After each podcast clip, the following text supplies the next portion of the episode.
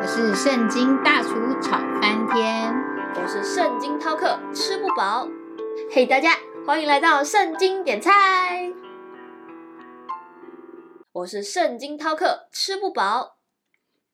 想知道为什么会有圣经点菜这个节目吗？这个呢，就由圣经大厨来跟大家报告哦。我是圣经大厨炒翻天。其实，《圣经点菜》这个节目的构思呢的初衷是，耶稣最喜悦的事是每一个基督徒都应该去传福音给万民。但是，这也是每个基督徒最难的一件事。难的不是要不要去传福音，而是所传的福音是不是有人听得懂。而且啊，各个基督教的教派对圣经真理的理解与定义呢，都有些微上的差异。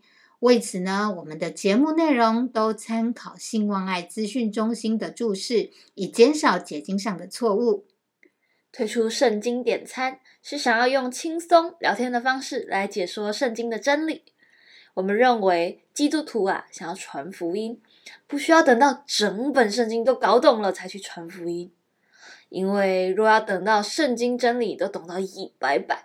那大概没有人是符合耶稣对圣经认知的标准的，所以我们想要用轻松幽默的方式来讲圣经，请不要用放大镜来看我们的节目内容，因为我们只是想要分享圣经带给我们的感动，做耶稣最喜悦的事情。如果你支持我们的节目，请记得点赞、评分与追踪订阅圣经点餐。